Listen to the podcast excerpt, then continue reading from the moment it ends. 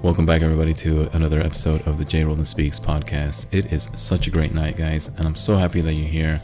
I know that there are so many things you could have been doing, and you know, so many options, so many other videos that you could have been watching, so many books you could have been reading, so many conversations you could have been having. Maybe you are right now. And if this is your first time here, as usual, I want to welcome you. I want to challenge you. I want to remind you if you're looking for a channel that's going to teach you something, edify you, strengthen you, bring you to a better sense of your own life, as well as the relationships you have around you, you came to the right place. This is a place where we do not share for lack of a better word, garbage. That's a guarantee. Nothing filthy, nothing X rated, nothing that is going to question the content. In fact, I like to produce material that is suitable for even younger people, right? Younger people. I mean, if they can hear it, then certainly you can as well. And that has always been my goal for quite some time. Those of you who've been following me for some time now, that has always been my goal. I just want to produce content that is going to be strengthening, edifying, uplifting, and of course, bringing you a sense of peace, spiritual growth, and of course, truth. So, welcome, guys. Tonight's going to be a special episode because I'm going to be talking about a particular word, a word that I absolutely love when I was learning English at a very young age. And I took it for granted. And I think many of us have for quite some time. In fact, I think that the problem here is that when we speak in our languages, right? Whether you come from Spain, whether you come from Latin America, whether you come from the, the French colonies or former colonies, and of course France itself, and any language really, we get so used to it. We get so used to it that we take it for granted. And it's like every time we use that word, we're almost being desensitized to it, right? So it's like we coming we're becoming numb to it. And I know many of you like like to use certain words in your vocabulary in your everyday language. And that's great. But sometimes we de-appreciate where that word comes from. And those of you who've been following me for quite some time, you know that I always recommend all of you guys to get a book of etymology. If you don't know what that word means, it means the study of a word. Not only do you learn the definition of the word, but you get to learn the history of it, where it comes from, where it originates. Have there been other languages that have influenced that word? And more than likely, the answer is yes to all of them, right? You really want to know what a word means? Study where it comes from. What is its origin? Is it French? Is it Latin? Is it Hebrew? Is it Arabic? Right? Is it Mandarin? You know, I've heard from many, many people, especially like when I was growing up, that, you know, certain languages are harder and more difficult than English. And by and large, that's kind of true, right? If you, especially if you take a lot of the Scandinavian languages, especially Iceland, right? Like Ice, Iceland has one of the most difficult languages to learn if you have never grown grown up there, right? If you haven't been raised there, it's so so difficult. But here's where I make the argument that English is actually difficult in the sense of trying to learn its grammar. Because here's the big difference between English and every other language, and including Iceland, by the way. You see, in Spain, in France, for example, and Italy, for example, they have something called language institutes. And what that means is there is a academic committee that actually decides and reviews what words and what letters in the alphabet get included or omitted. I kid you not. This is actually a real thing. So, for example, there is the double L in Spanish, right? Like the y, right? When you ever say llama, for example, right? Or llamarme, algo así. Something like that, sorry. and so, like, it used to be that the double L was included in the alphabet in, Span- in, in, in Spanish. Then, about 15, 15, 20 years ago, it actually was omitted. So, that letter is no longer a letter. It's still pronounced, right? It's still used, but it's not actually a letter anymore. Isn't that interesting? And so when, when they when the Spanish Language Institute actually made the decision, that means all of Latin America had to follow suit. And so it's kind of crazy to think that, right? Like it's it's one basically institution that makes that decision for so many countries, right? So many schools. Basically all the people that live in Latin America, including Spain, right? France is the same way, Italy is the same way, and so many so many other languages have institutes, right? I'm not sure about Germany or the Scandinavian countries, but I wouldn't be surprised if they did. Russia, by the way, has one, okay? Guess who, which popular language, right? At least top three in the world, the most spoken languages in the world, right? Top five, top five. Out of those five, guess which one doesn't have a language institute? English. English doesn't have a language institute. Isn't it crazy? And so what happens is like people don't really understand the history of English, like where it comes from. So I'll get to that here in just a few minutes. But English doesn't have a language institute, right? England doesn't have it, Australia doesn't have it, obviously New Zealand doesn't have it, and the United States doesn't have it, right? So what happens is is like the people who speak the language start forming their own conjugations and they start forming their own grammatical structure. Now, don't get me wrong, there's an expectancy of how you should be speaking English, right? In England, there is a proper grammar, okay? There's a proper grammar. But that's only been instituted by schools, right? By the education uh, system. But it's not done by a actual like committee or a institute right? In fact, the Oxford Dictionary is actually fairly young, right? And just because it has the word Oxford in it, it doesn't mean that it's the originator of English, right? The university itself would just had the idea of like, oh, let's make a dictionary because we're Oxford. I mean, I'm obviously kind of exaggerating there, but that's kind of the that's that's the idea, right? So they're not an institute in terms of like having authority of all of English. So all I'm trying to say, guys, is that English has a multitude of conjugations. And so I make the argument that it's actually very difficult to learn English because we don't have a structured grammar. We really don't, right? It's not like in French, it's not like in Spanish, it's not like in Italian where you actually have actual conjugations. You want to learn how to speak properly? You got to conjugate the verb with the tense, right? And then whatever the noun is, right?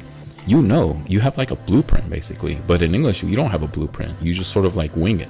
You really do. I know that sounds a little funny, but you kind of do. And then like you just sort of like pick it up as you go. I mean, obviously we go to school to learn the alphabet, to learn how to read, to learn how to write. That's different. Literacy is different from actually understanding like the actual grammar, linguistical structure of English. It's it's literacy not the same. Just because you are literate, it doesn't mean that you actually know the grammar structure. That's not how it works. Anyway, where I'm going with this, guys, is that one of the reasons why English is so difficult in terms of like actually understanding the grammatical structure is because it is a conglomeration of many different languages. See, you have to go back to the origins of England and all of their battles that they had, right? This is before, way before the 1900s, right? This is before, way before the 1800s. This is before the 1700s, right? So when England was starting to form as an actual nation, right? By the way, if many of you didn't know this, in England there is on the western side, there's a smaller nation, very small nation, called Wales. And I'm sure many of you have heard it before. But did you know that Wales actually speaks Welsh, which isn't English?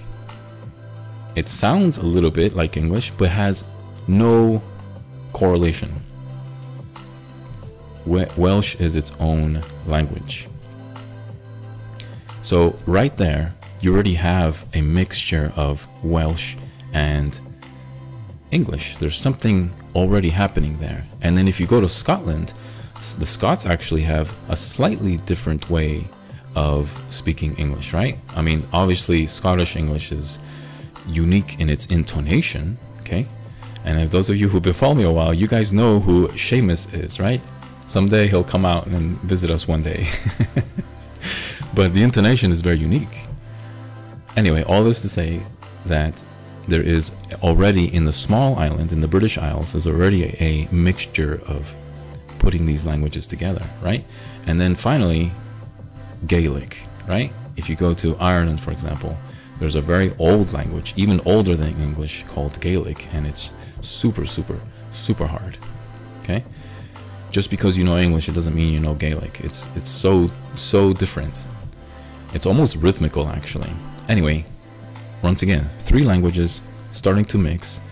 So there's some formation of this English that you and I are familiar with, except one very important battle that actually happened in northern France, right? In fact, later in during World War One, there was a famous battle called the Battle of Normandy. But way, way, way, way before World War One, there was another famous battle, right? This was, and I'm talking about like medieval times, and there was a huge battle between the Kingdom of France and obviously the Kingdom of England, and the French actually won. Vive la France! to all my French uh, listeners out there. So there is a famous battle that the French had won. And so actually France had ruled England for quite some time. Now, here's where things get really interesting because as a way of showing peace with the people of England, Fran- France actually had sent a the daughter, right, of the French emperor, and I forget her name, but she had she was basically used as a way of offering a gift of peace to the people of England so that she could marry a British royal. Okay? Now, once that happened, this is where French language started mingling with the already French, I'm sorry, with the already mixed English. Okay? And then, to even make things even more complicated, the Nords, right? Like Norwegians, the Swedish, right? All of the Scandinavian countries, even Denmark, right? They started already, they had already been colonizing the British Isles, especially the, in where Scotland is. And I, and I totally messed up the timeline here because the Scandinavians were already on the British Isles way before, way before the French were there. Okay? And so you already have this already like butchered language that's happening here, right? And I and I mean butchered in a very respectful way, by the way, because it's just another way of saying like you know you have a total mix of all these languages happening at the same time, and so English is becoming much much more, shall we say, adaptable to all of these languages, right? Of course, you have to learn mix in there the Germanic language as well, right? I mean, seriously, guys, English has sh- it makes sense now why English doesn't have a structured grammar. Now, don't get me wrong. There, we, we do have rules in writing sentences in English, right? You have to have a noun, you have to have a verb. Otherwise, you can't write an actual coherent sentence. So, that's not what grammar actually is only about, right? You can say, you can rearrange the two and still under- make sense, right? I mean, this is totally an exaggeration, but there's a reason why we still understand Yoda, right? When we watch Star Wars. I know that's like a funny like reference there, but like the point is guys that even if Yoda doesn't speak properly, we absolutely understand everything this guy says, right? Obviously it's a fictional character, but what I'm saying is like that's actually becoming acceptable because, well, we don't have a language institute. There's no way in heck Spain, France, and Italy will allow that ever, right? If someday there was some famous character, and in fact, I th- now that I'm thinking about it, I think Don Quixote, right? If you ever watch, if you ever read Don Cervantes' uh, famous novel, right? I think Sancho Panza was actually a, a, really bad Spanish speaker, if I'm if I'm not mistaken.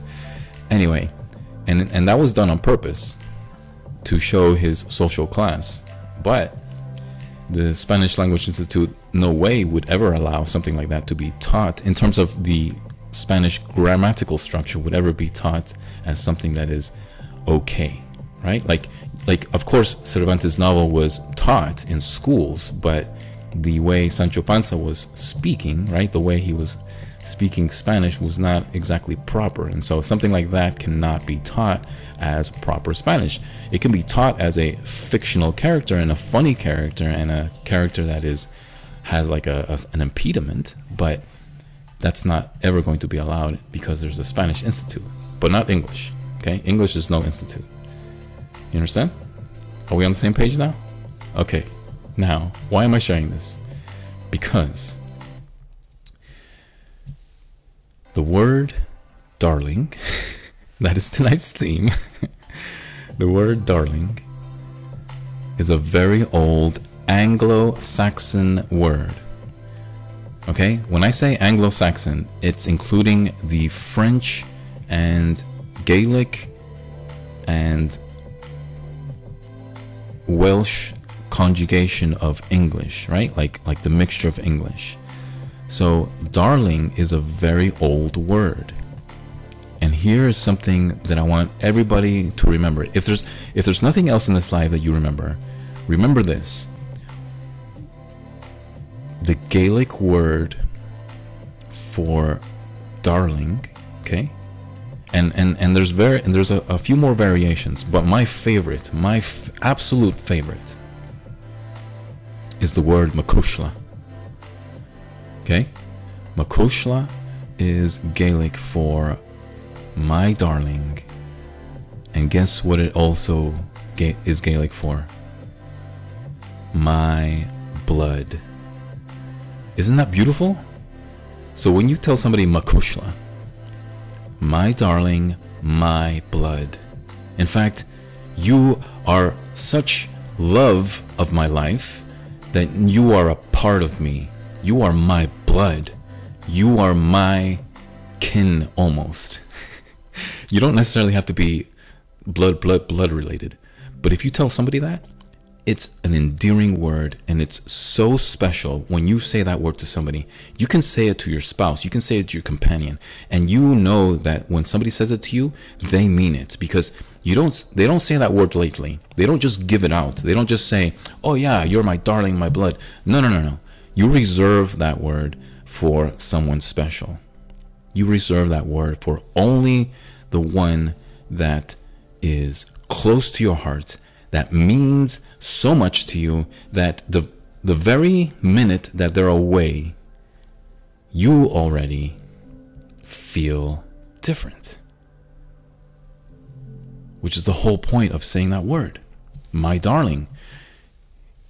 You say it as to let them know that you miss them. You say it to let them know that you need them. You say that to let them know that they need to be back home with you because that's the whole point of saying my blood. Can you live without your blood? Of course not. Right? Logically and scientifically speaking, we cannot. It would be ridiculous to think like that which is the whole point of saying that word because you're telling them, I need you with me. Macushla. My darling, my blood. This is why when you say it in English, you need to have that same meaning. My darling, my everything my breath, my thought, my expressions, my love, my heart. one little thing I want to say before we read some poems tonight, guys.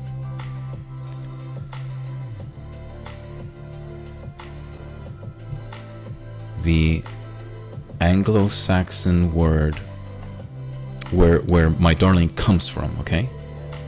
The Anglo the, the actual direct link before we get to our modern day English is the word Dior, which is the French part. Do you know what Dior means? And I'm not talking about the company, okay? Dior got this from Anglo Saxon language. Actually, got it from French. Do you know what Dior means? It means precious, valuable, expensive, without like limitless value, basically. That's what Dior means. So that's where we get the word darling. Diore. It means darling. My valuable, priceless love. Can you imagine if Smeagol from Lord of the Rings said that? Instead of saying precious, he would be like, My darling. it doesn't have the same it doesn't have the same ring to it, right? It's more creepy when he says like precious. But if we were to say like my darling, that would be a trip, y'all. I think that would be really, really interesting. You know, somehow, somehow deep inside of me, I, I want to, I want to, I have this thought that like some writers truly, when they were brainstorming for like anything related to their novel, right? Especially like character names and all these things. Like I honestly think like some authors like truly like laughed at some of the things that were popping in their head. It's like, you know, what should we have this character say? What should we have this character do? And they're like just like blurting it out. It's like, nah, man, we can't do that, you know. so I'm sure when he was thinking of the Sm- the Smeagol character, he was probably thinking like, should we have him say like, darling? Does it sound creepy? It's like, darling. No, no, no. Let's go with precious, man. That's that's definitely more creepy. It's like precious. Yeah, we got it right there. anyway, guys.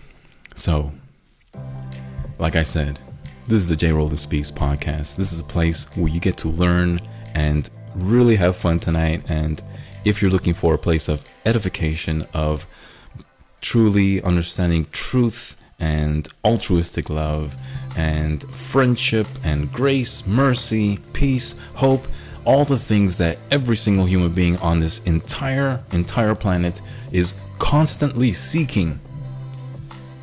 I'm not here to change the world, and I know I won't, but I know there'll be a few people that will definitely be motivated to seek out truth, to find out for yourself, and to know that there is such a thing as absolute truth, there is such a thing as hope, there is such a thing as true peace, and there is such a thing as altruistic love.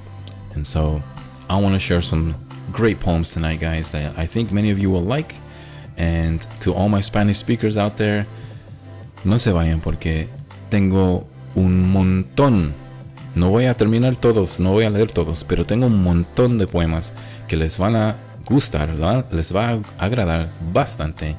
Y bueno, si ya me entendieron unos minutitos atrás, bueno, estaba explicando a mis seguidores en inglés sobre la palabra darling. Entonces, bueno, ustedes ya saben que en español nosotros decimos querido o mi amor.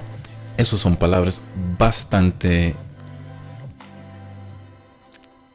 preciosos, ¿cierto? Bastante preciosos. Así que quiero invitarles que ponga, esté conmigo unos minutitos para aprender, para tener esa experiencia de estos poemas lindísimos. Y espero que lo disfruten. Y bueno, la próxima vez que ustedes le dicen a alguien, a tu compañero o tu compañera, tu marido, tu esposa, que ellos son tu amor, ellos son tu querido. Espero que lo aprecian, es, aprecien esa palabra y cuando se lo dicen, pónganse a, a llorar de felicidad abrácense, de, del, desen un buen besote, ¿cierto? bueno, gracias. En primer lugar quiero agradecer a todos ustedes por estar aquí y bueno, espero que lo disfruten, perdón, que lo pasen muy muy bueno conmigo. Esto es el show de J. Roldán. Bienvenidos. Estamos listos para leer poemas en español y también en inglés, así que no se vayan. Ahora déjame cambiar de, de idioma y luego voy a explicar el poema que voy a leer en español, ¿ok? Alright guys, it is time, it is time to read some poetry tonight. Alright guys, I'm gonna read one that many of you have heard of before. I guarantee it. And if you haven't, I'm actually a little jealous because I remember the first time I came across this particular poem and I was just like, wow, did that guy really write that? And here's who I'm talking to or here's who I'm referring. So many of you guys know who Edgar Allan Poe is, right? And many of you are used to his dark theme stories, and that's actually what he's known for, right? And by the way, here's a little trivia question for you. Do you know where Edgar Allan Poe actually grew up? I bet you many of you don't. He actually grew up in Charleston, South Carolina. That's right. If you've never been to Charleston, guys, my goodness, it is a gorgeous, gorgeous, gorgeous city. Hands down, my top three most beautiful cities I've ever lived in. And it's a beautiful town. I love that place. And my goodness, so gorgeous. Anyway, you need to go visit. By the way, if you're here in the states, if you're living in the states right now, and all you all you foreigners out there that are listening outside of the United States, if you ever come to the States, yes, okay, you can go to San Francisco, you can go to Chicago, you can go to LA, you can go to New York, you can go to those places all you want, but there's nothing like Charleston. And if you haven't visited, if you leave the United States without visiting Charleston, you missed out because that is truly a place that actually has history, by the way, as well as architecture, as well as this amazing class, Southern class. I'm telling you, people when they go down there, they're so enthusiastic like even the women dress in like beautiful dresses. It's just so gorgeous. I mean, it's amazing, man. You know, you don't even have to be there to like fit in. Like you really don't. I mean, you can totally tell who is and who isn't, but it's so nice. It's so nice to see people that actually like enjoy being there. You know, like truly want to be there. Man, I love that place. I used to. Eh, I was gonna share some stories, but uh, maybe a little bit later. But anyway, that's besides the point. Edgar Allan Poe grew up there. And there's this really interesting area that's called Sullivan's Island. And if you go there at night, wow, it's actually kind of like ominous, but also gorgeous, right? It's like a little gloomy, look looks a little strange, but then it's like absolutely gorgeous when the sun hits it just right, especially when the sun's rising and, the, and or setting. And it's actually technically on the side of Mount Pleasant, and there's this really tiny little park, and it's called Alhambra Hall, and I'm telling you, man, it's so amazing there. I have this secret, like I have this like it's not really secret, but I have really, I have this like inner desire that you know, Lord willing, if I ever find a wife, and you know, she she's like the one, right? I have this like inner desire that I'm gonna take her to this place, man, and I'm gonna propose in that like that little that little tiny. It's so tiny, by the way. It's like a little little park. Has a gorgeous view, man, and like just amazing, you know. And and I'm telling you, when this when the sun hits right, when it's just right, man, like it is so majestic there. Anyway, anyway, back to Ed, Edgar Allan Poe. I don't know if this is actually true, but somebody told me that he wrote Annabel Lee, which is the poem I'm going to read tonight, when he was in this area. I don't know if that's true, but something tells me that, man, you know, I wouldn't doubt it too much because it is a really interesting area. Like it's it's it's got like I said, it can be ominous, right, with a gloomy, cloudy, overcast, or it can be like super gorgeous, uplifting, amazing. It's kind of like a mixture of the two, right? So I want to believe that when he wrote this poem, he was sitting there watching the horizon and thought about this lady, right? Annabel Lee. Now, getting back to my point here, most of us just associate him with being having this like dark side to him. But he was actually a very loving guy. He was actually like very sentimental. And finally, well, thankfully I should say, Annabel Lee is like proof that he actually had a very like soulful, a very sentimental heart. So, if this is your first time listening to this poem, enjoy it. And for the rest of y'all, sit back, get those headphones on, find a place of comfort, a little quiet place. Let's change the music. I'm gonna drink some water, change the track, five second countdown, and on with the show. Alright, y'all? Here we go.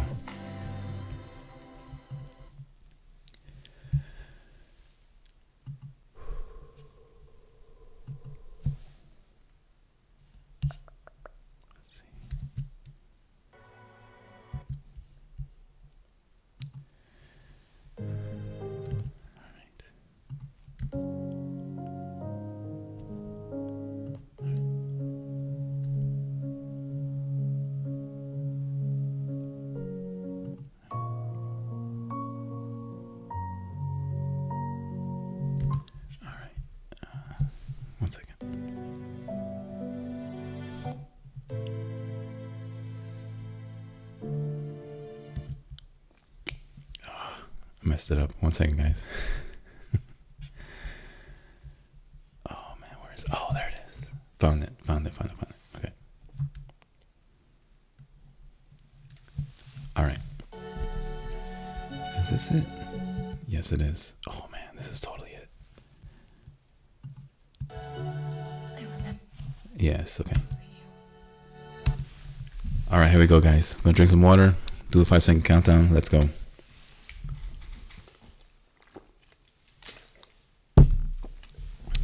Guys ready? All right. This is the Jay Roland Speaks podcast. Let's go.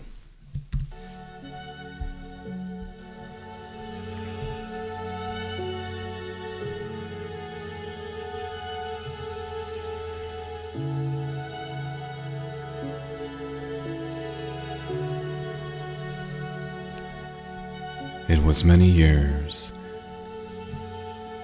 It was many ago in a kingdom by the sea that a maiden there lived whom you may know by the name of Annabel Lee. And this maiden she lived with no other thought than to love and be loved by me. I was a child, and she was a child in this kingdom by the sea. But we loved with a love that was more than love. I and my Annabel Lee. With a love that the winged seraphs of heaven coveted her and me.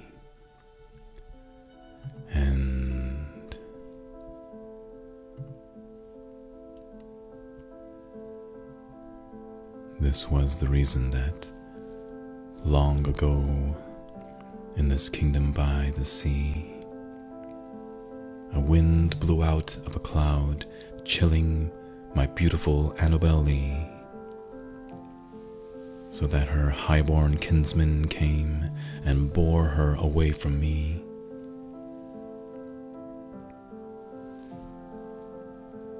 To shut her up in a sepulchre in this kingdom by the sea.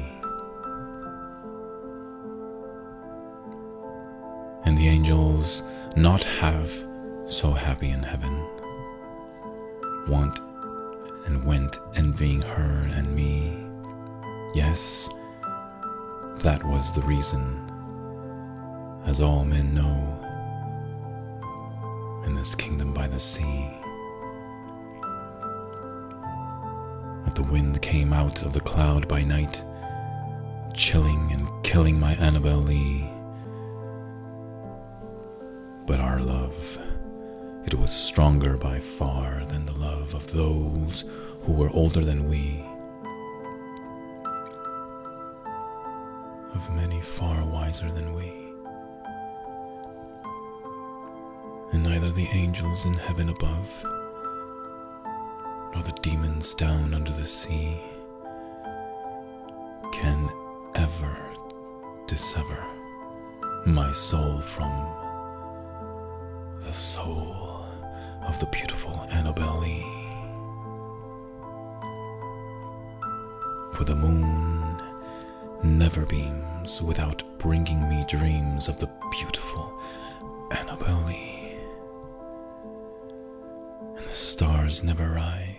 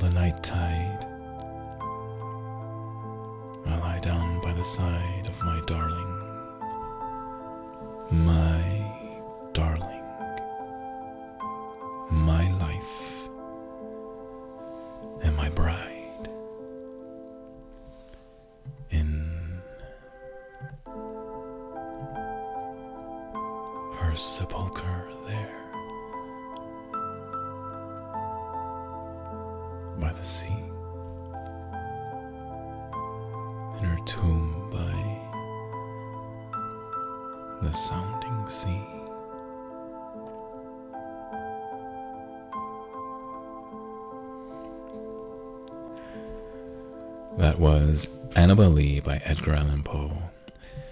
Did you notice he used the word darling twice? If you came late to the show, our theme tonight is the word darling. And as you guys know by now, those of you those of you who are listening from the beginning, darling means my blood, my precious, my invaluable heart, my love, my life, my darling.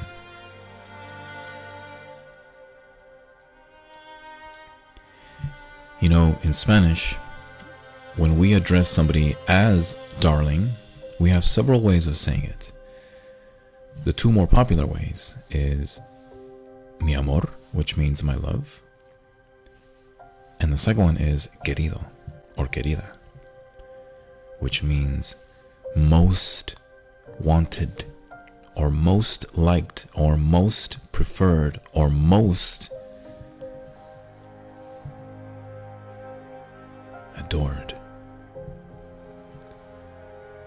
That is how you should address that special someone in your life. Don't take words for granted, guys. Really choose them wisely. And don't share those words with just random people. I know there's many of you, you know, you probably say it to your friends because that's just how you say it. That's how you grew up, or that's how your friend. That's how you do it in your circle of friends, and that's fine. But don't be surprised that when somebody says it to you, right?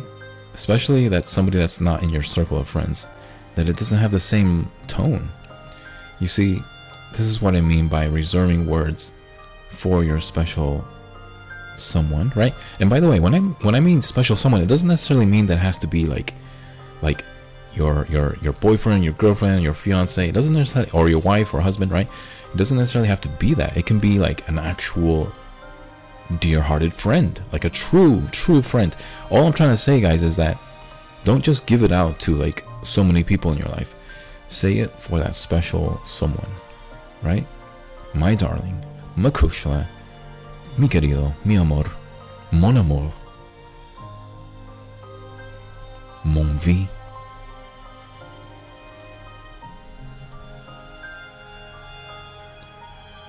Edgar Allan Poe used it twice to address his love Annabel Lee. I lie down by the side of my darling, my darling, twice in a row. My life and my bride. That is how you say, my darling, in English. When you truly mean it, that there is no substitute whatsoever. You are my darling. You are my breath. You are my life. You are my love. So much so that I'm willing to lie down next to your tomb by the sea. That's what Edgar Allan Poe teaches us in this poem. And for all intents and purposes, he actually didn't write this poem for us. He wrote it for Annabel Lee. Of course, he's a natural storyteller, so he wants other people to know about it. But in actuality, he's talking to her. My darling. Take this poem beyond life, in the afterlife and hold these words close to you because when I say my darling, it is beyond this realm.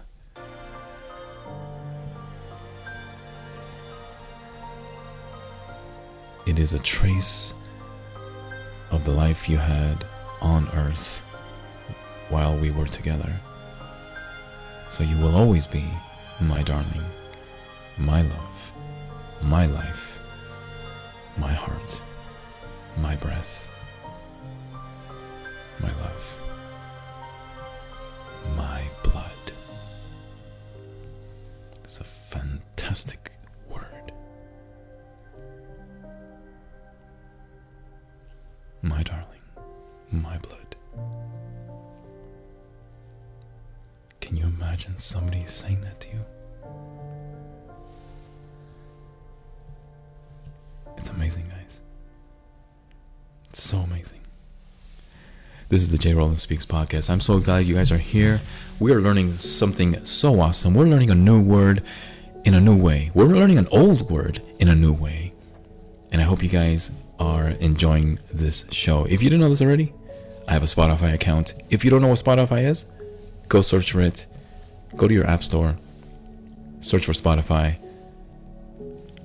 download it, look for my show. It's called J. Roland Speaks. You'll see a picture of my face. There are three links underneath it. Number one is I want you to rate the show. Let me know how I'm doing. It's based out of five stars. All right. Rate the show seriously. I want you to rate the show. All of you. If you haven't, those of especially those of you who've been following me for a while. If you haven't rated rated the show yet on Spotify, I need you to do that after this, and let me know how I'm doing. I'm not gonna tell you how to rate it. Rate it however you want. It really doesn't matter to me, but I want you to rate it. And then the second link is where you can leave a message. If you have any recommendations for poems in the future, if you have any suggestions for themes in the future, let me know. Leave it in the message there.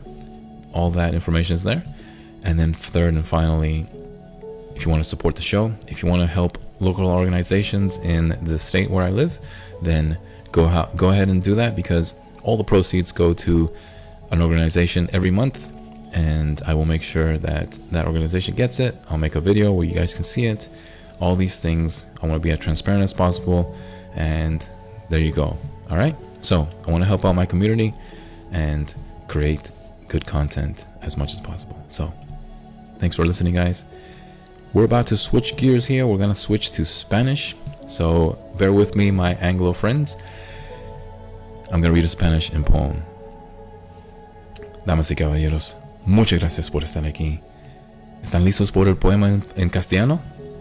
Créeme que este siguiente poema, no sé si todos lo conocen, no creo que ustedes lo, lo conocen, pero es un poema lindo, sincero. Y bueno, tampoco sé quién lo escribió, desafortunadamente. Pero el título es Lo que mi corazón siente por ti.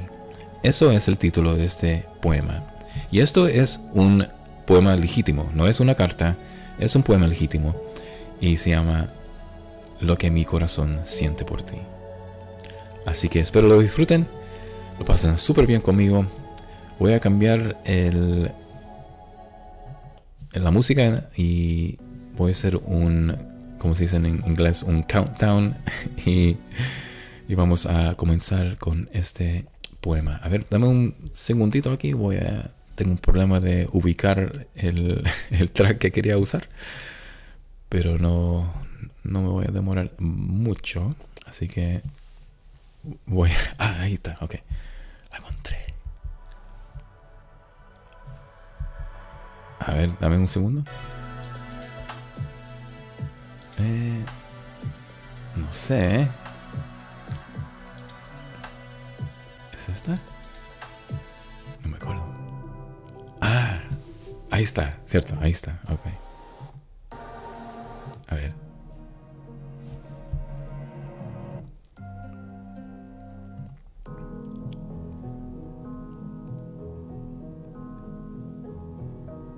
Ok. Aquí vamos, ¿cierto? Vamos a empezar en 5, 4, 3,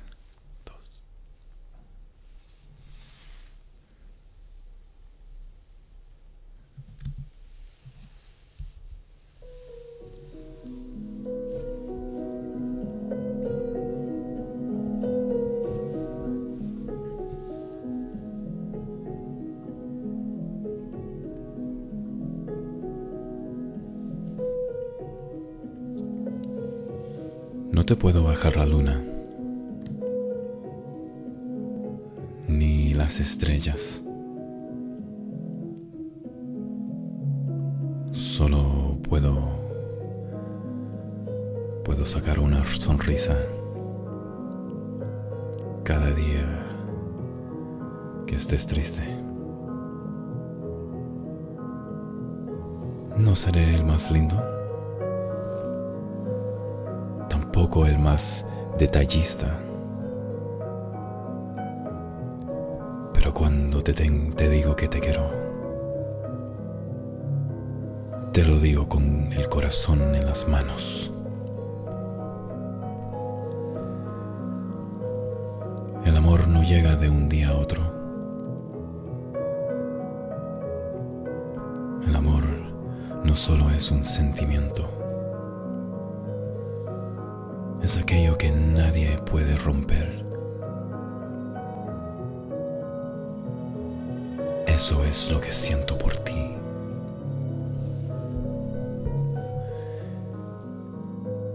Cuando veo una rosa, me recuerda mucho lo hermoso, lo hermosa que estás. Y cuando estoy contigo,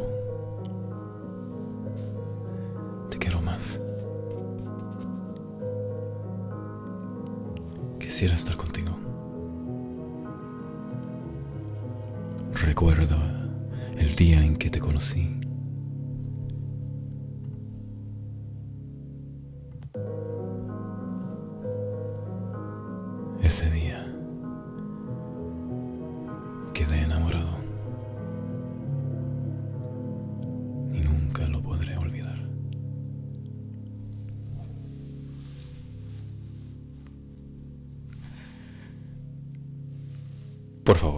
Aplauso por favor. Qué lindo este poema, qué lindo. Como te dije, desgraciadamente no sé los quién lo escribió. El título se llama Lo que mi corazón siente por ti. Mira, yo doy gracias a Dios por lo magistral que es el lenguaje, el idioma, cuando uno lo conjuga, ¿cierto? Y le pone así como una fórmula más o menos, más o menos. Hay algo magistral, hay algo mágico cuando uno lo conjuga en una forma que solamente se puede oír de manera poética hay algo así como la imaginación se mezcla con el corazón y la lógica y lo, lo, ilógico. Es como un juego, ¿cierto?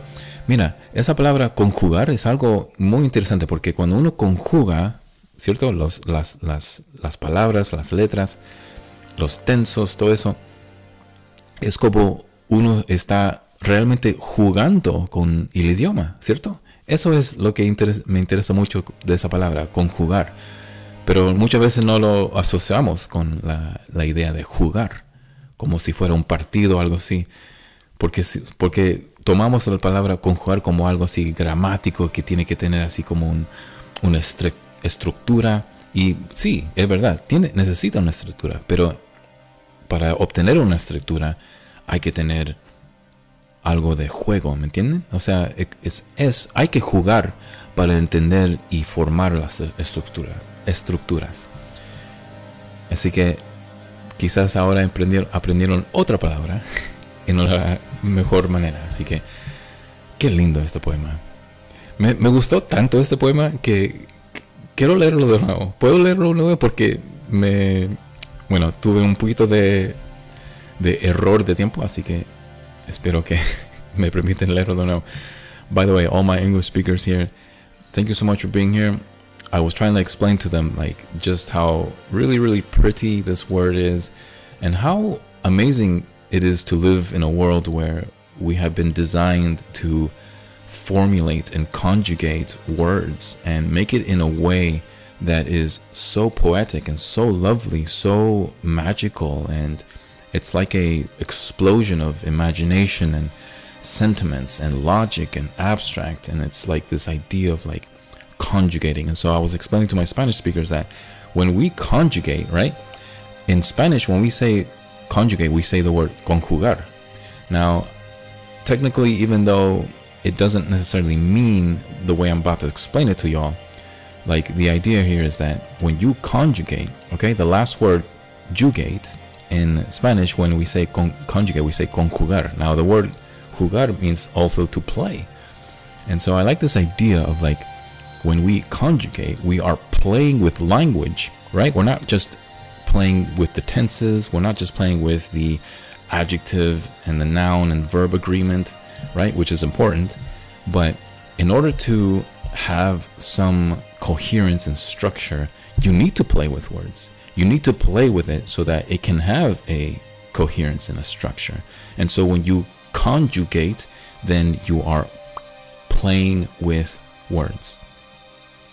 And that's what's amazing about words. And when we do it right, when we conjugate it right, we can come up with some of the most amazing poetic verses ever written, which is why this poem that I read in Spanish is so lovely, so genuine, so heartfelt that, you know, I just, I wish all of you could just learn Spanish, just, just learn it, okay? Like, don't stop listening to whoever's telling you that you're too old or you're past your prime or whatever that means. Like, just stop it. Like, don't listen to that. Okay.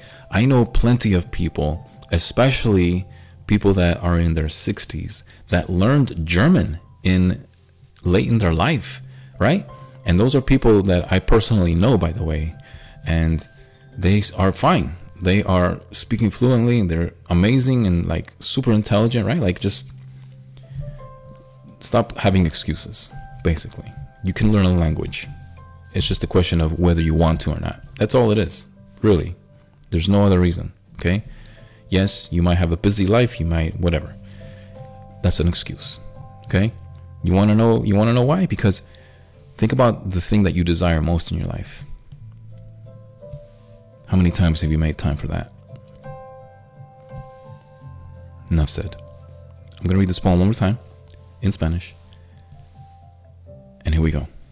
And then I'm to go back to reading English. So, all of you Anglos, all my English speaking speakers, just be patient. I want to say welcome. Thanks for being here.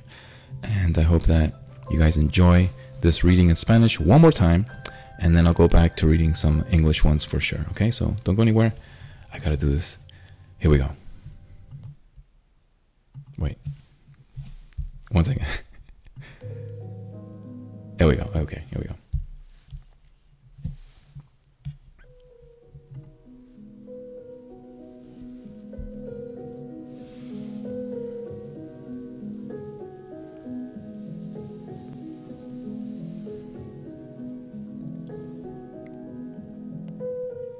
Te puedo bajar la luna, ni las estrellas. Solo puedo... puedo sacar una sonrisa cada día que estés triste. No seré el, más lindo, tampoco el más detallista. Pero cuando te digo que te quiero, te lo digo con el corazón en las manos. El amor no llega de un día a otro. El amor no solo es un sentimiento es aquello que nadie puede romper. Eso es lo que siento por ti.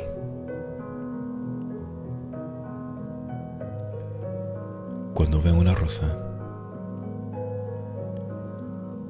recuerda mucho lo hermosa que estás. Cuando estoy con contigo. Cuando estoy contigo.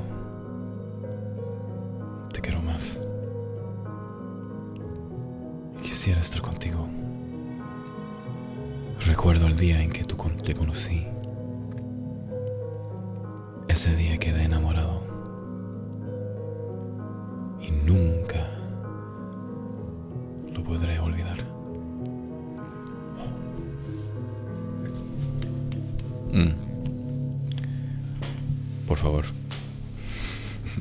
Se acabó el show. Hasta mañana.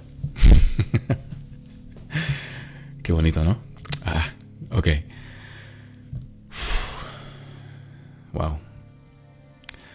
All right, all my Anglos, thank you so much for hanging in there. Yes, that was a poem that I really don't know who wrote it. It I, I I'm I, I really don't know who wrote it, but in English, it's the translation at least of the title is "What My Heart Felt for You" or "What My Heart Feels for You." And so it's a really, really genuine, very like easy read for sure. You don't need to know, you know, a deep vocabulary of Spanish, but it's it's pretty understandable, honestly. But anyway, this is another way of expressing to your darling. So those of you who just tuned in to the live, our theme, our word of tonight is the word darling, and just a real, real quick recap of what that word means. So, in English, right, it comes from many different languages, okay? And I have, I don't want to use too much airtime right now to explain it again. So, I'll be posting this particular episode on my Spotify account, so you can listen it from to, from the beginning. And trust me, it is absolutely worth listening for the first 20 minutes of tonight's podcast because the idea here is that you actually get to see and learn where the word darling comes from. Anyway, just to summarize, the word darling is a conglomeration from both the French, the Gaelic, and also the Scottish form of saying darling. Okay, it's Anglo-Saxon basically, and so in French, the word Dior, which is where we get the word darling, actually means precious, right? Something that has invaluable it's invaluable basically. It's it's it's like too expensive basically. But that's where we get the word precious and that's what dior means right when we say darling. And then the gaelic form of darling is macushla which is to me is probably the most amazing way of understanding how darling works because when you say the word macushla to somebody what you're te- you're not just saying my darling to them, but you're actually saying you're my blood. And they don't even have to be related to you to refer to them as my blood. When somebody says that to you, that means that you are a part of them. And that's what you say to that special someone in your life, right? That's what you say to someone that is absolutely priceless, that is absolutely precious to you. So they're not just your darling, they are your blood, which also implies your life, which is why we say darling as another way, a synonym for my love, which in Spanish is how we say darling, my love, mi amor, mi querida. And then finally, now that you know this word in its truest form, you need to be very wise with how you share words with people. I don't say darling to just random people. I don't say darling to just anybody. I'm reserving it for that special someone because when I say it to her, it will mean my darling, my blood, my life, my breath, my heart, my love. That's why you say and only use the word darling wisely. All right? All right. So, let's get another another poem here. Let's get it ready to see it to speak it in English. And let me see what I have here. Let's see. By the way, those of you who are interested in the musical tracks that you're listening to, that will also be posted. The links and the names to the composers that you're listening to, they will be in my Spotify account. So, specifically, this episode, this is episode 82, and it'll be in the description. All right. So, if you're interested in listening to these amazing composers, I want to encourage all of you to support each and one, every one of these composers. These are amazing talent. A lot of these guys are actually fairly young, by the way. All right. And, you know, when I say young, I mean like my age. but anyway, a lot of these guys are upcoming and, and, and also guys that have been in the field for a long time. And so, all of you know my man crush of Tony Anderson. Tony Anderson is an amazing composer, and this is what you're listening to right now is by Tony Anderson. And I just have this, I have this dream that like somehow he's gonna like find out about this podcast or this live, and I don't know, man. Like Tony, man, one last time, like well, maybe not one last night, but like, I just want to like share a cup of tea or coffee with you at your studio, watch you work, and if you're gracious enough to allow me to recite a poem that I wrote, I would love for you to like play any track you have, or even something that you might want to make with that poem, man. And I would, my goodness, I'm gonna enter the gates of heaven with just a gratitude, man. You know, thanking God for you, for your mind, for your heart, for your family. My goodness, man. That would be an awesome day. All right, guys. Look at this. I'm getting a little teary eyed, man. for for a dude. All right. Uh, this next one. what am I gonna read here? Oh yes. So this poem that I'm gonna read is. It may sound a little cheesy, but I think now that you know the word darling, perhaps maybe it'll have a slightly different intonation of saying something like this to your darling. So,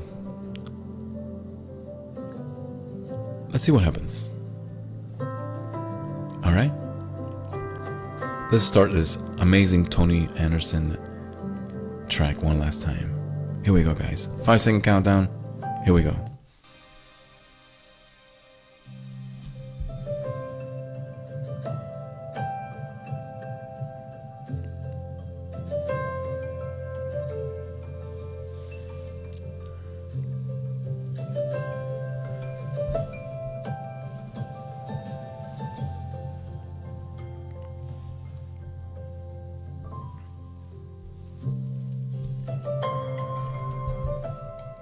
Words cannot describe your beauty. When I look at you, I can't help but stare.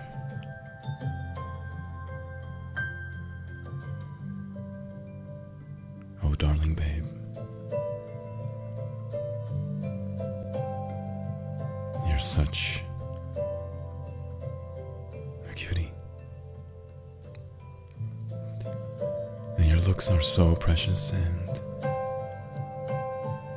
rare. You have such gorgeous hair,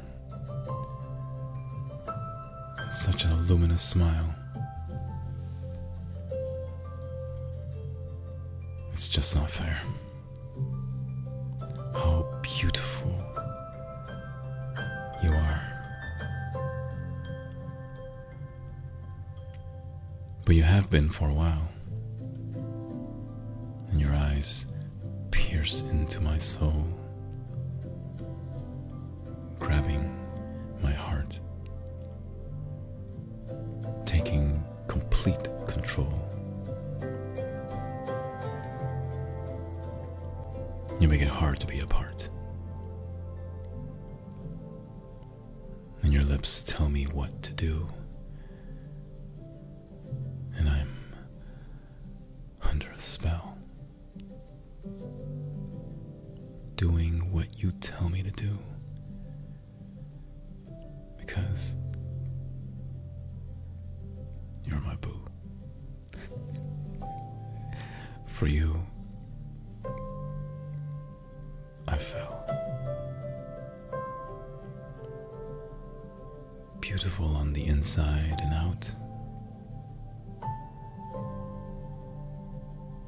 You're the most beautiful girl I know.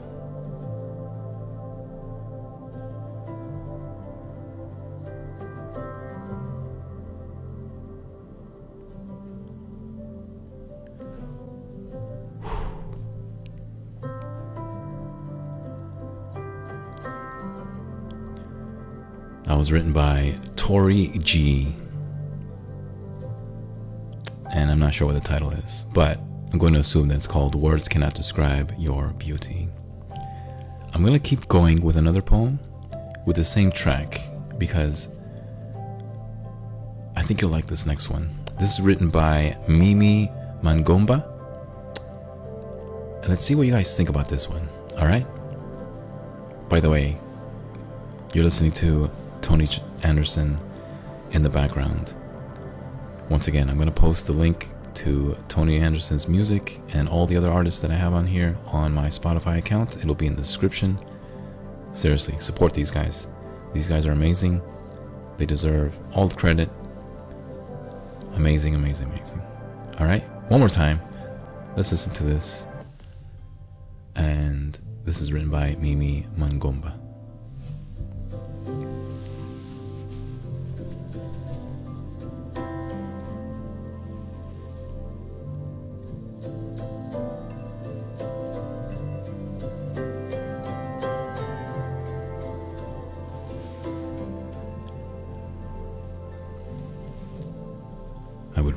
Somewhere alone with you instead of praying you're feeling like I do. And I'd rather be staring into the depths of your eyes, searching, exploring,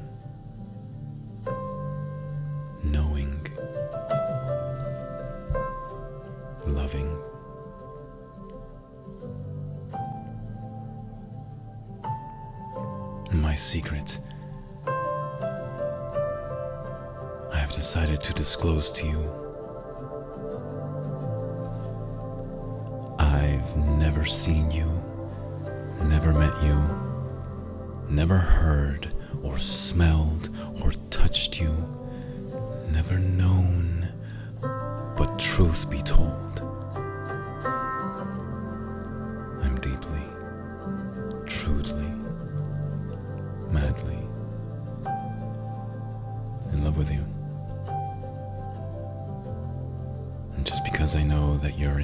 me too, and the nights I am secretly needing you, you're longing for me too.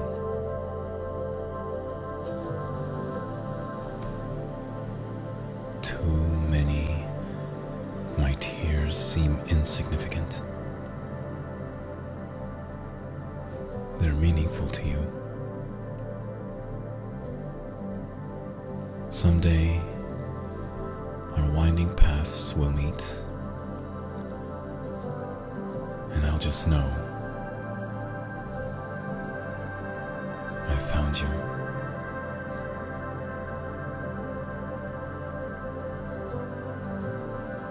That day,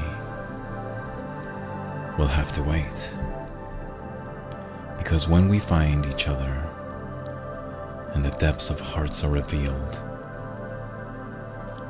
our love will be eternal, worth every tearful moment that we've waited. Though we are apart for yet another night,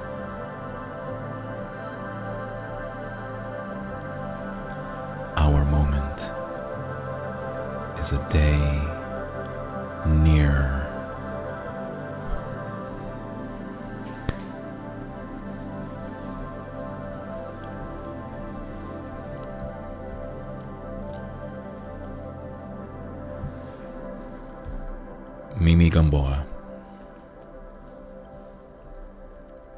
Pretty sure she has some Spanish heritage in there somewhere, man, because this woman just wrote like a Latino would.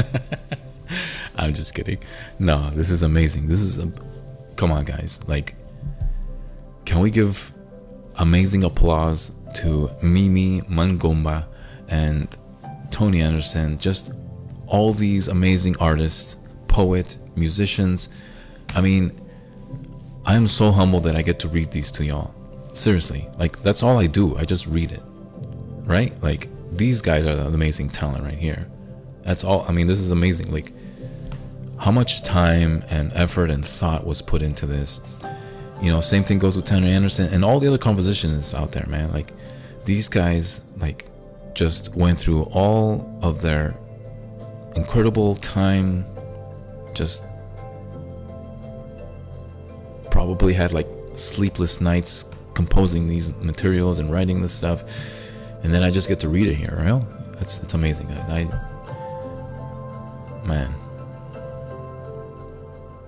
Talk about the anthem to all of the single people out there, right? Like truly the ones that are like you know, waiting and the ones that are sort of waiting and then the ones that like sort of got tired of waiting, right? Like like this is truly a poem for all of us, right? The ones that are just like patiently just kind of waiting, you know? But let me say something here super important. Now, I know many of you know what it means to wait. And I know many of you have had experiences, frustrating experiences with meeting people, and it obviously didn't work out. But something very important here that the poem also implies here. See, the very first line in this poem, okay? The very first line reads the following It says, I would rather be somewhere alone with you instead of praying you're feeling like I do. Now, don't get me wrong, it's good to pray, okay? It's good to pray because it allows your heart to not feel so anxious and also just to trust, right? Something beyond your control. But it is just as important to also be active in the pursuit of someone that you haven't met yet and are wanting to meet that person.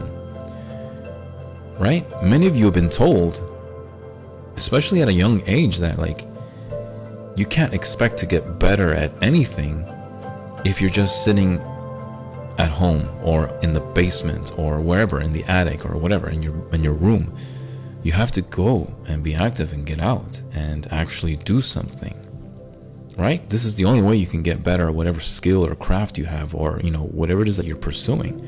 You can't just like sit there and wait. Now don't get me wrong. It's important. It's good to be patient and it's good to trust but you also need to do. You also need to be in action. You also need to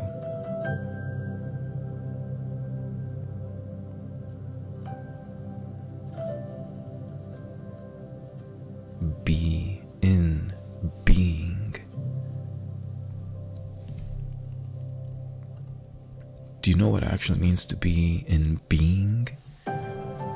Right? Many of you know what it means to be, but not many of us know what it means to be in being. It has a gerund associated with it, which means that it's continuous. Right? Which is why a lot of verbs actually have a gerund to it, right? An ing to it, right? Talking, walking, loving, hearing, listening, right? Sleeping, resting, eating. These are continuous. You need to be in being. That's what that means. You need to be in a continuous state. And so, if you are waiting, you are not static in doing nothing. You are waiting, not in vain, but in a selfless act. You are continuously active in being patient and also pursuing, finding. Right? This is what hope does. And that's why I find this poem fantastic because the poet says, I would rather be somewhere alone with you. You see, that little statement is already an act of being, right?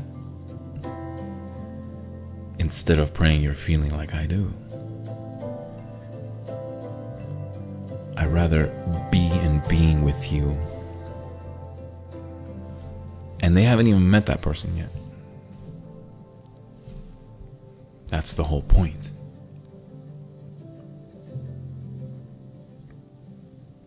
I'd rather be staring into the depths of your eyes. Another action, another be in being, searching, exploring, knowing, loving. I have decided to disclose to you. I've never seen you.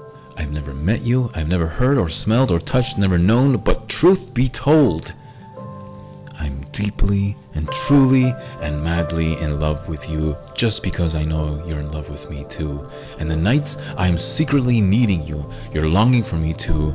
Too many, my tears insignificant, and they're meaningful to you. And someday, our paths will meet, and I'll just know I've found you. My goodness. And though we are apart for yet another night, our moment is a day nearer. Isn't that amazing? Come on, man. Like,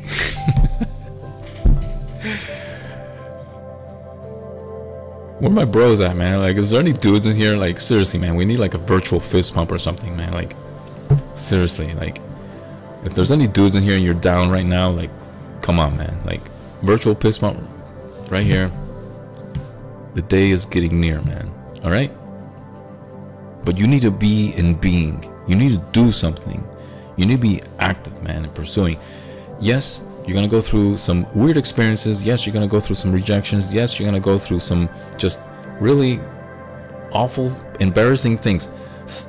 Don't let those determine where your heart ought to be. Your heart ought to be a place of rest, of peace, of hope, of genuine love, of respect.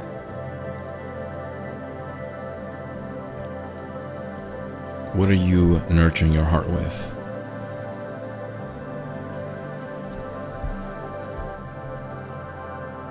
Who's your blood? Who's your darling? Who's the Macushla in your life? Who's the Macushla that has said that to you? Who's the Dior? Who's the precious? Who's the priceless? Who's the invaluable that have said those things to you? Because there is someone that has. And that person is the one where you should be nurturing your heart with. Truly. A truth beyond any penetration of doubt. A truth that is unshakable. A truth that is sustaining and hopeful for ages and ages to come.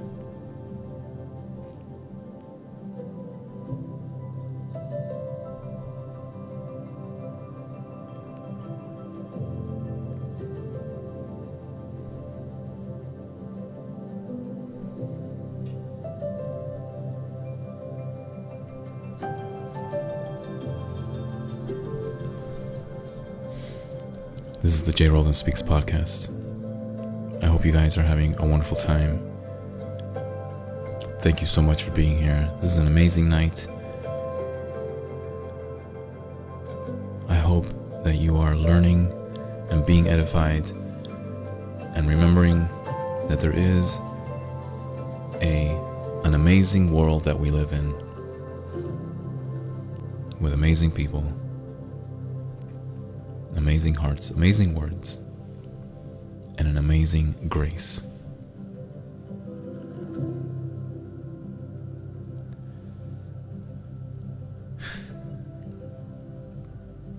amazing things, guys.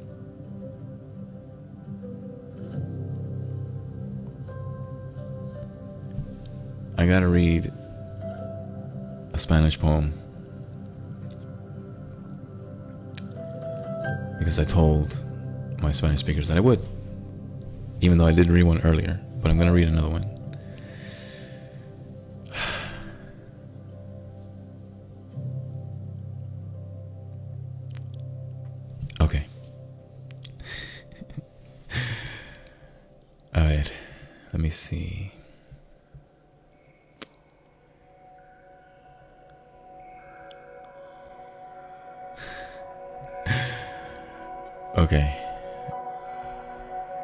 Aquí viene otro poema en español.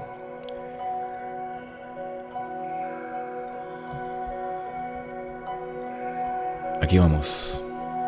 Este es Luis Cernuda.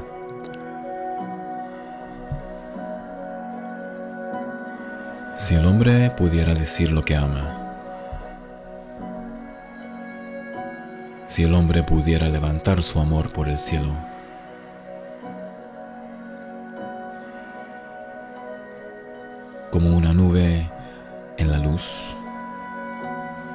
si como murros que se derrumban,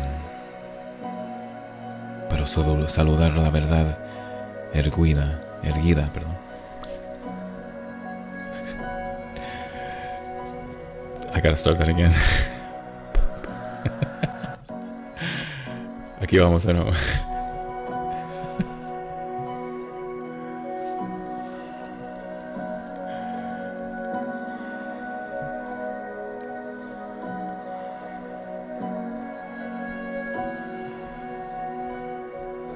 Hombre pudiera decir lo que ama,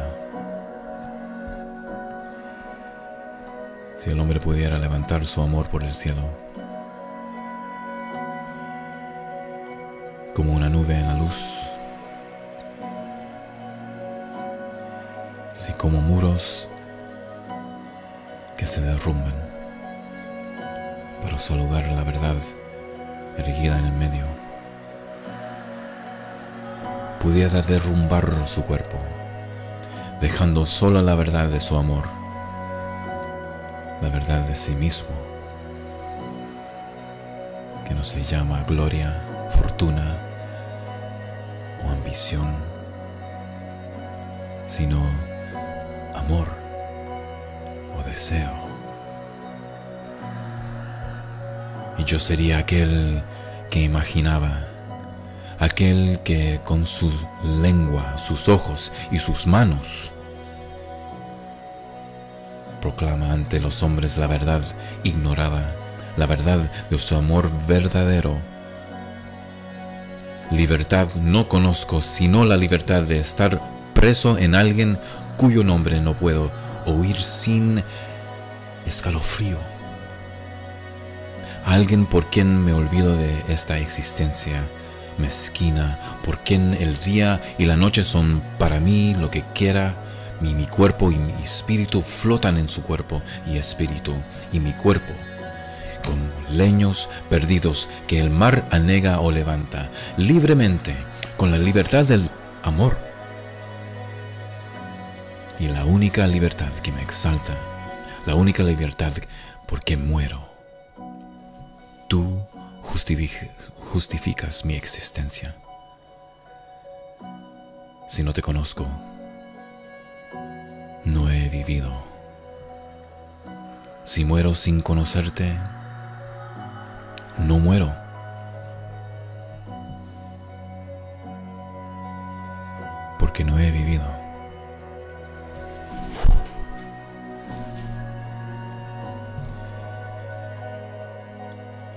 Ahora sí que se acabó.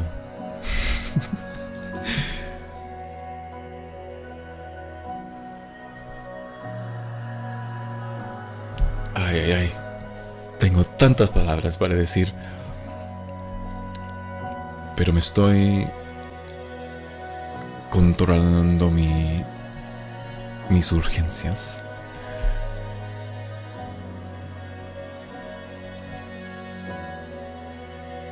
Como te dije anoche o unos nachos atrás,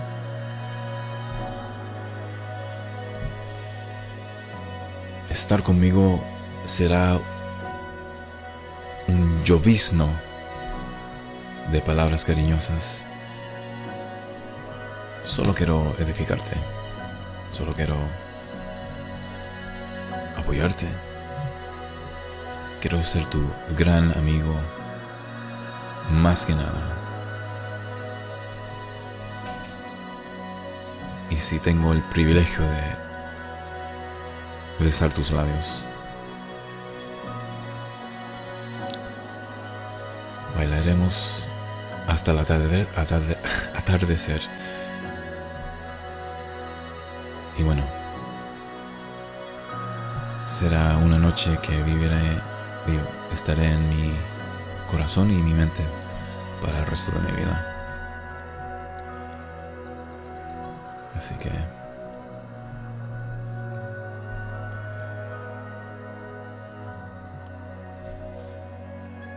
Este poeta que se llama Luis Cernuda dijo precisamente lo que es amar a una querida, amar una, un amor, ¿cierto? Cuando una persona dice mi amor, esto es lo que dice en realidad. Dice que si muero sin conocerte, no muero porque no he vivido. ¿Me entienden? O sea, es... Es como lógico eso. ¿Cómo puedo morir si mi amor, my darling, no lo conozco todavía? O sea, perdón, no puedo morir sin conocerla. Y es precisamente cuando la, la conozco, he empezado a vivir. ¿Entiendes? qué sentimiento, qué gesto muy, muy gentil eso. O sea, bien simple, pero no hay otra manera para explicar eso. Eso es decir a una persona, mi querida, mi amor, mi vida. ¿Entiendes? E, eso es precisamente lo que significa eso. Es por eso que en inglés cuando decimos mi amor o mi vida, mi querida, eso es lo que se dice my darling. ¿Entiendes? Eso es lo que estoy tratando de enseñar a, todos aquellos que están en, el live ahora. ¿Me entienden? Por eso esa palabra, esas palabras, hay que usarlo con, con mucho reservaciones, porque no hay que decirla a cualquiera. O si no, esa palabra no va a tener sentido. Por eso hay que reservarla solamente para esa persona especial. ¿Entiendes? O sea, tú realmente le dices a esa persona mi vida porque realmente es tu vida. Ahora, obviamente tú tienes tu propia vida y bueno, eres individual, todo eso, pero al mismo tiempo tú nos, realmente no conoces cómo tener el miedo de perder a alguien cuando tú te realizas o te fijas que esa persona es tu gran amor, ¿entiendes? O sea, eso es lo que morir, eso es lo que realmente morir. No físicamente, pero internamente morir. Es fregado eso, muy fregado. Pero bueno, como dice el, como dice el colombiano, pero bueno. Bueno, este es J. Roldán Speaks. Gracias por estar aquí. Espero que lo están disfrutando de este show. Estamos aquí en vivo y en directo. Y bueno, quiero agradecer a todos aquellos que están aquí en este live y por escuchar este lindo mensaje.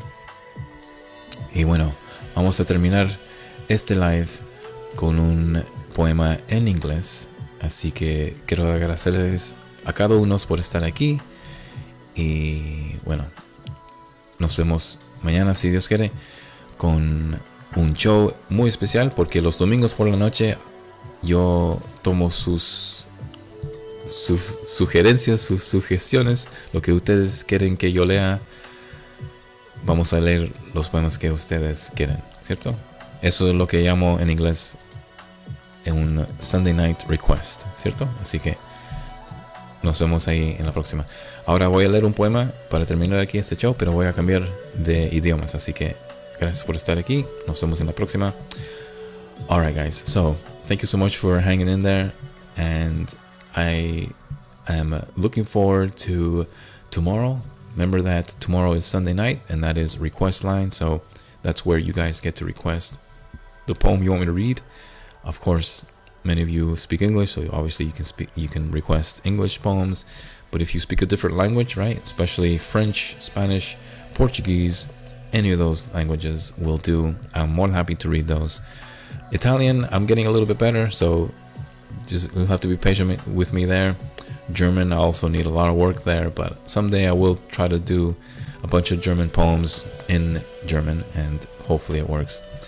If you are from Scandinavia, which I know many of you, some of you at least, are listening from Oslo, please forgive me. You guys know that it is so difficult to learn Scandinavian languages, so I'm gonna need like a lot of a lot of like months here because I'm still learning and it's tough. It is very tough, but one day I'll surprise you, you know. And and let's let's make a bet. Let's make a bet. And I'm talking specifically to my Norwegian friends out there. If I surprise you with how good and almost natural sounding I, I say a poem in Norwegian, I want you guys to buy my ticket to go to Oslo, and then we're gonna hang out in Oslo or have have a cup of tea or coffee. You know, spend a couple nights and then just I'll, and then that's it, right?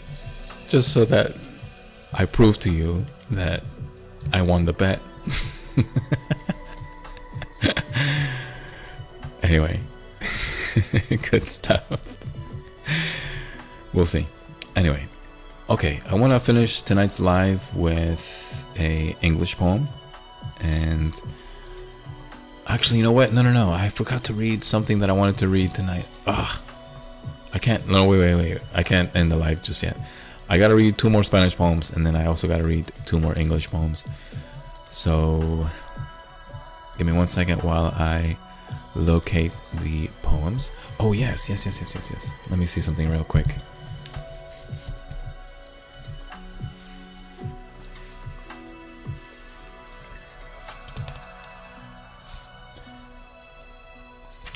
All right, so I'm to read a poem by Marie Ravenel de la Coste. And this one's actually titled Somebody's Darling. So hopefully you guys enjoy this one. This one has an interesting story. So this is more written like a sto- it, it, it's a poem, but it's more written like a narrative poem, if that makes sense. So listen to what happens in this particular poem. It's not your traditional poem poem, but it is a poem. Make no mistake. But there's something that I think you guys may or may not like. So, I mean, it is the content is is clean, so don't worry about that. I'm just interested to see what you gather from the actual story of this poem. So once again, this is by Marie Ravenel de la Coste. I've never read this poem before. On a live, I mean. And let's see if I can find it real quick. Alright, let me see.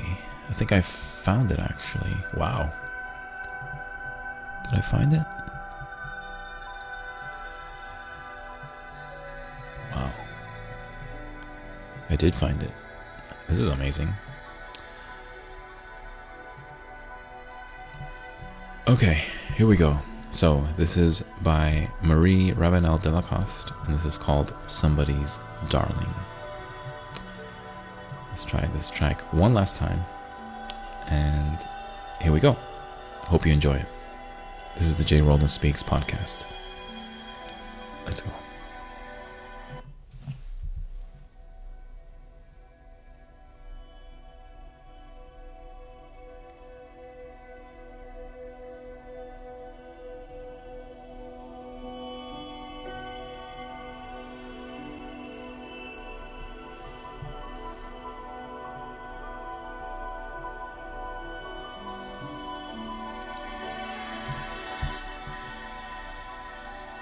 Into a ward of the whitewashed halls, where the dead and dying lay, wounded by bayonets, shells, and balls. Somebody's darling was born one day. Somebody's darling so young and so brave wearing yet on his pale, sweet face, soon to be hid by the dust of the grave. The lingering light of his boyhood's grace, matted and damp are the curls of the gold, kissing the sun of that fair young brow, pale are the lips of delicate mold. Somebody's darling is dying now. Back from the beautiful blue veined brow, brush all the wandering waves of gold, and cross his hands on his bosom now. Somebody's darling is still and cold. Kiss him once for somebody's sake and murmur a prayer soft and low. One bright curl from its fair mates take. They were somebody's pride, you know. Somebody's hand hath rested there. Was it a mother's, soft and white, and have the lips of a sister fair been baptized in the waves of light God knows best. He was somebody's love,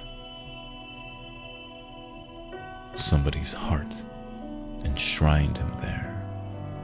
Somebody wafted his name above night and morn and the wings of prayer. Somebody wept when he marched away, looking so handsome, brave, and grand Somebody's kiss on his forehead lay. Somebody clung to his parting hand. Somebody watching and waiting for him, yearning to hold him again to their heart. And there he lies with his blue eyes dim and the smiling childlike lips apart, tenderly bury the fair young dead, pausing to drop on his grave a tear. carve on the wooden slab at his head. Somebody's darling slumbers here.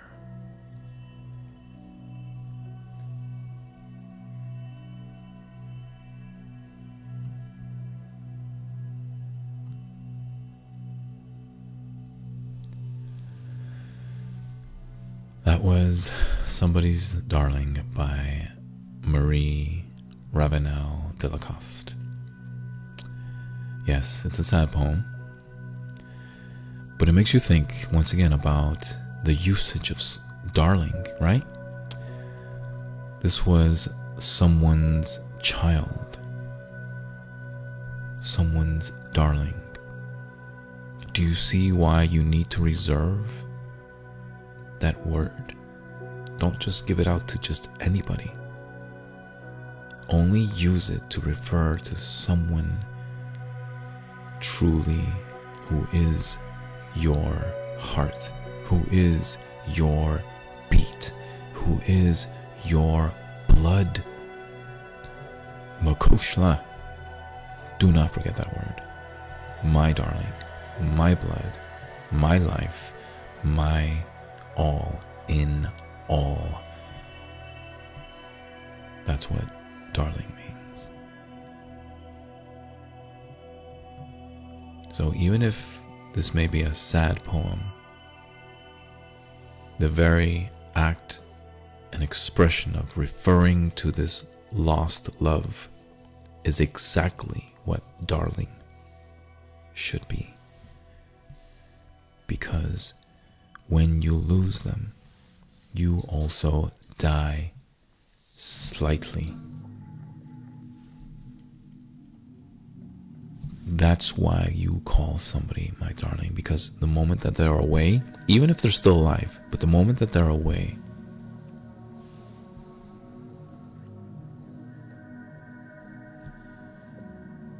they need to come back to you. Otherwise, you also start to die. And yes, it sounds a little dramatic, I understand. That's not what I'm trying to point out here. It's the idea of like longing for them, right? My goodness. Those of you who have followed my show for, you know, just if you're recent to my show, one day I'm going to be doing another live about the word longing. And I've already done a couple of podcasts a long time ago that I deconstruct. But man, you're going to really, really love this word. And I, we definitely don't know how to use that properly. But you'll understand what I'm trying to say here when I referring to like darling and longing. It's very, very interconnected. So, looking forward to that one again. Anyway,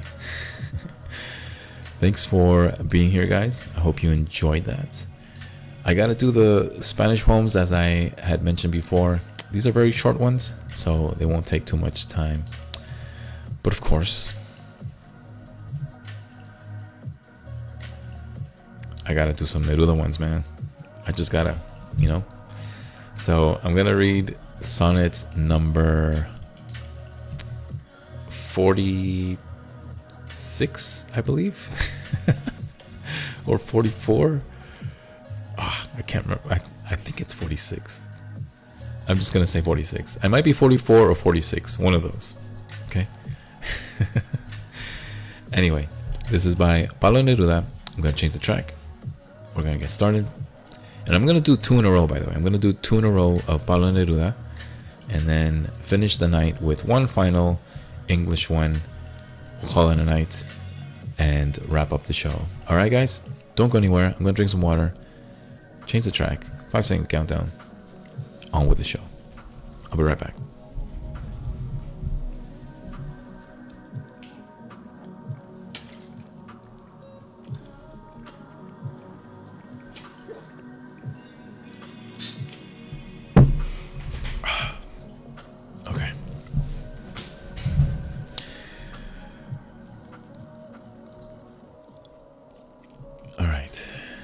Let's find the track, switch it up.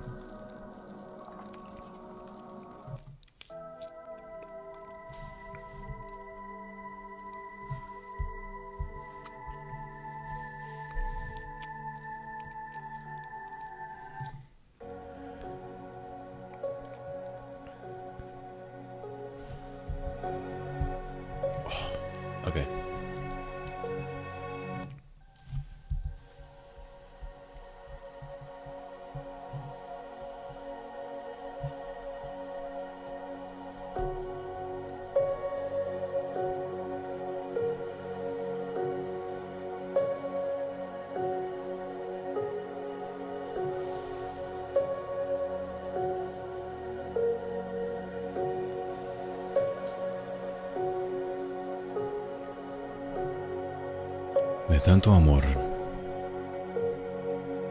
mi vida se tiñó de violeta. Y fui de rumbo en rumbo como las aves ciegas, hasta llegar a, tu ventana, amiga mía. Tú sentiste un rumor de corazón quebrado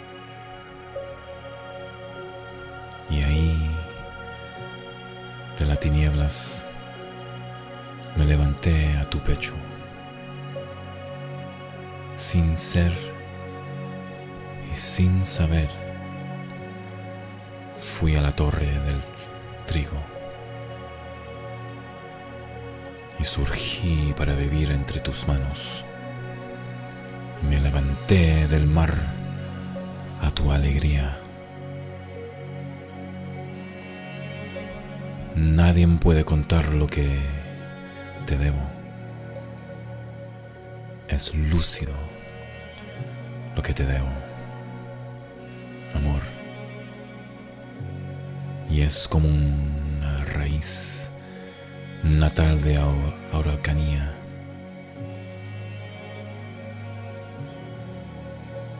Lo que te debe y lo que te debo,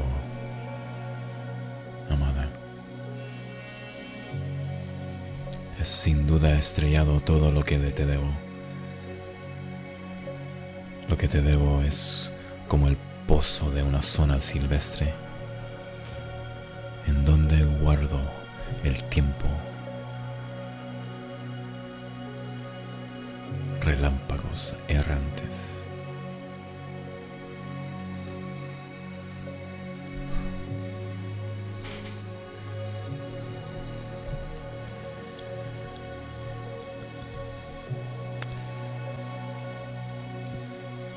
Necesitamos una animación donde hay como lluvia o algún terremoto quizás cuando cuando las palabras en español son tan bien conjugados. Es como se necesita un relámpago de verdad cierto o sea como una señal así como pa despiértate Porque ahora mismo empezaste a vivir. Eso es lo que es leer un poema de Neruda. Como realmente empiezas a sentir la alegría, la la felicidad de vivir. Tienes el privilegio de no solamente sentir el sol, de no solamente jugar con tus mascotas, no solamente estar con amigos, tener familia, pero realmente leer literatura que es sano y sumamente bellos. O sea, ¿realmente tú sabes cómo es vivir? Mira, tú puedes caminar y subir las mejores montañas del mundo, ¿ya? Y si tú subiste a la cima de, Everest, felicidades. ¿Qué, qué objeto más, qué objetivo más bravo y de tanta coraje? Bien por ti. Pero ahora ¿Tú sabes cómo es subir la cima del idioma? La misma idioma que tú te comunicas con alguien?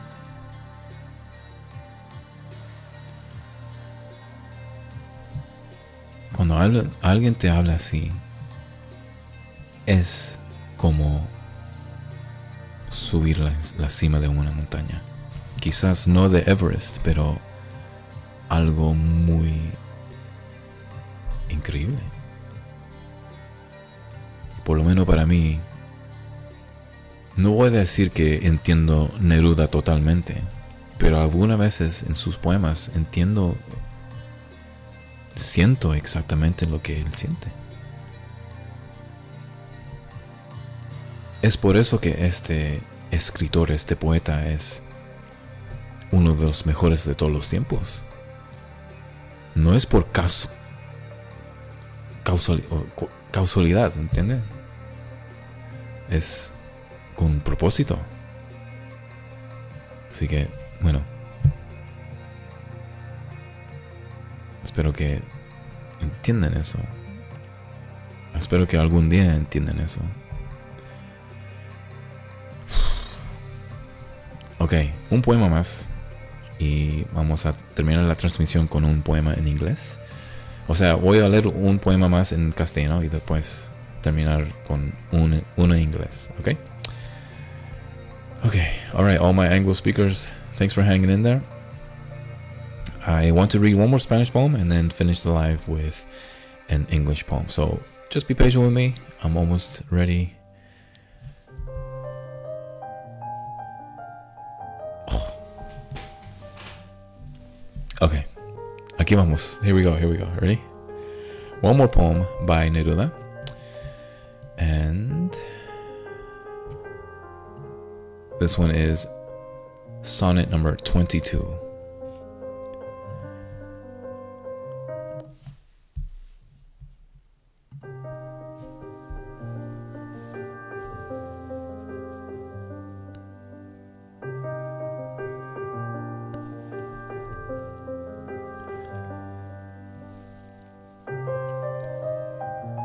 ¿Cuántas veces, amor, sin verte y tal vez sin recuerdo, sin reconocer tu mirada, sin mirarte, centaura, en regiones contrarias, en un mediodía quemante? era solo el, aroma de, de los cereales que amo. Y tal vez te vi.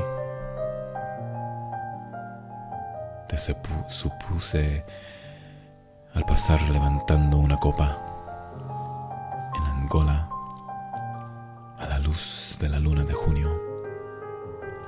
¿O eras tú la cintura de aquella guitarra? Toqué en las tinieblas y solo como el mar desmedido. Y te amé sin que yo lo supiera y busqué tu memoria. En las casas vacías entre el, con linterna, entré con linterna a robar tu retrato. Pero yo ya sabía cómo era. De pronto, mientras ibas conmigo, te toqué y se detuvo mi vida. Frente a mis ojos estabas reinándome y reinas. Como hoguera en los bosques. El fuego es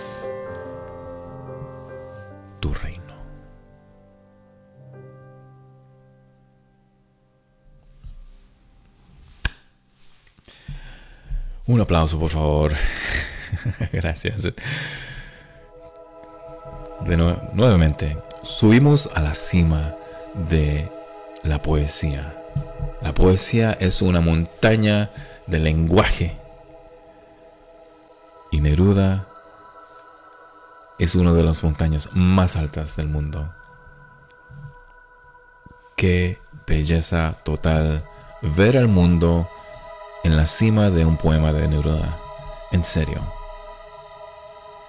¿Cómo puedes mirar a alguien que tú quieres en tu vida, alguien que tú llamas darling en tu vida, alguien que tú realmente consideras como un gran amigo, un gran amor, o por lo menos alguien que tú te fijas y te y realizas que nadie más, nadie más puede satisfacer como esa persona.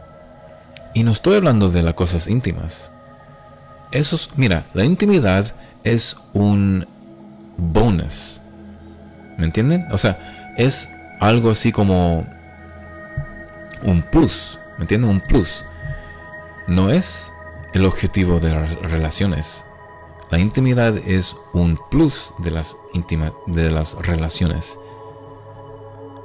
Especialmente cuando, esos, cuando esa pareja está basado en la amistad verdadera, ¿me entienden?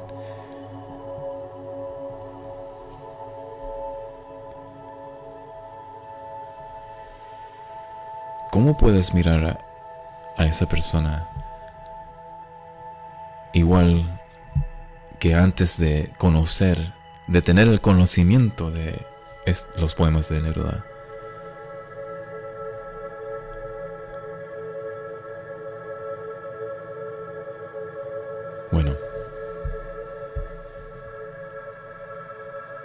Yo no puedo ser el mismo.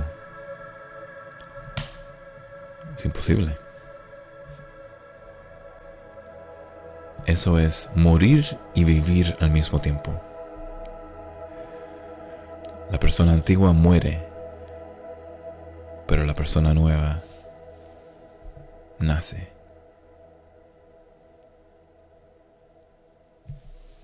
Qué increíble. Alright, guys, I got one more poem. And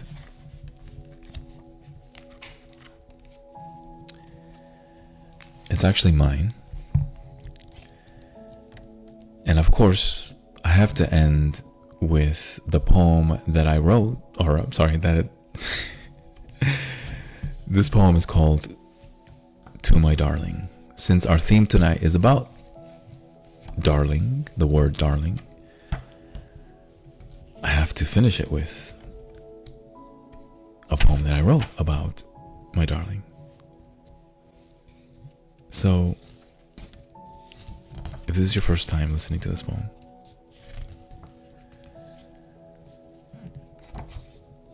this is what I would say to my darling when or if I have the privilege to call someone my darling. You ready? Here we go.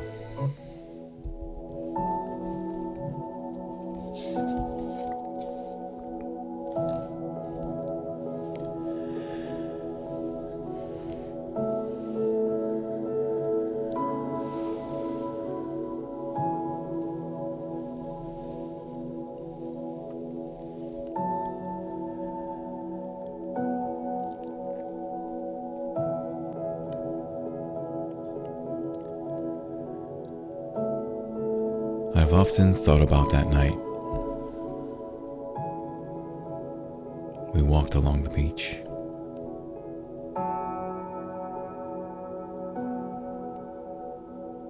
I remember your face. Your eyes were soft and assured of my affection for you.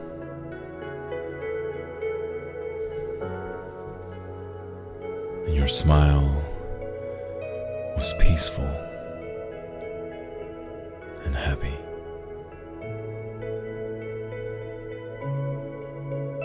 And your hair was magnificent and smelled of sweet perfume.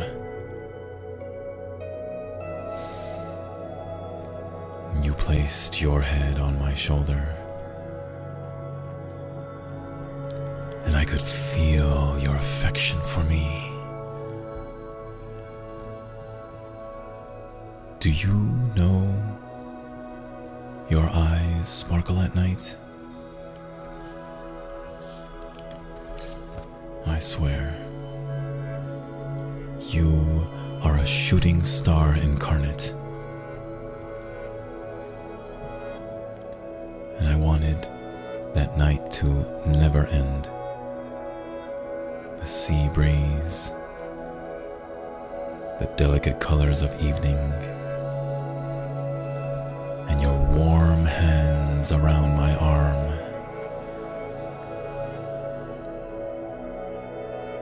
You see, I am myself when I guide you through the sand. Listening to your laughter, fueling my being. And these moments are precious and live forever.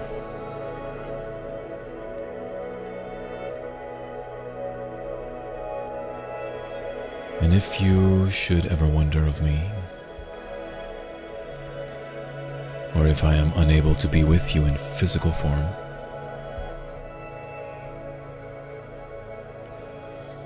I want you to touch these words and feel them in your heart.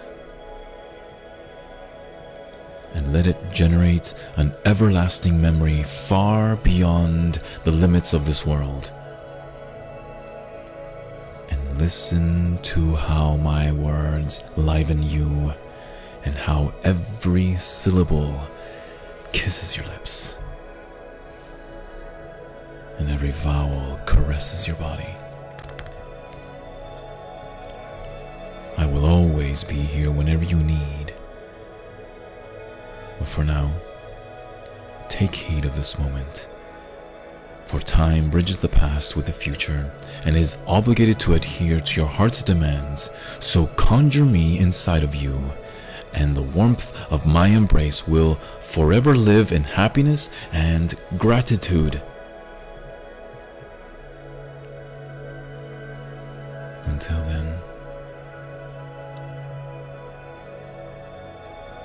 Think of you and dwell in the love you've given me.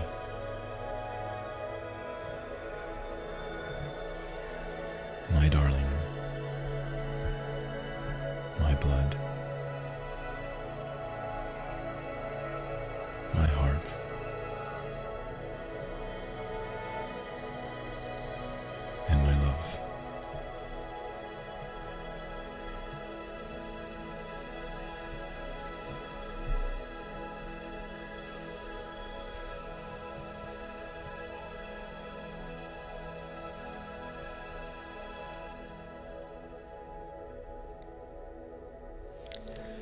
This is Jay Roldan Speaks podcast. Thank you so much for being here. I hope you had a wonderful time and learned something great. And well, you know, this is a great place for learning about the amazingness of this world and learning about some of these great, amazing poets. I have the privilege of reading their work, and of course, all of these amazing composers that you heard in the background. You can find the link to their channels on my Spotify account in the description of this episode. This is episode 81. 82 82 and thank you so much for being here hope that everything goes well for you tomorrow i don't know what you're going to get into but make sure you do with a lot of intention a lot of purpose make sure you call your friends your family let them know that you miss them and you love them all these things and if i don't see you i just want you to know this has been an absolute privilege of mine and i hope to leave a legacy for future generations and well if there's any young people listening to this please understand we need y'all we need you to stand up for truth, stand up for absolute truth, and search and continue to search for wholesome goodness, and especially when it comes to altruistic love. And when you are standing in front of that truth and love, make that decision of pursuing it because it will change your life. You're gonna have a much more thirst for life, and all your relationships are gonna be experienced in a much different way. So, as we say in Spanish, un gran abrazo para ustedes. Espero que lo pasen súper bien mañana.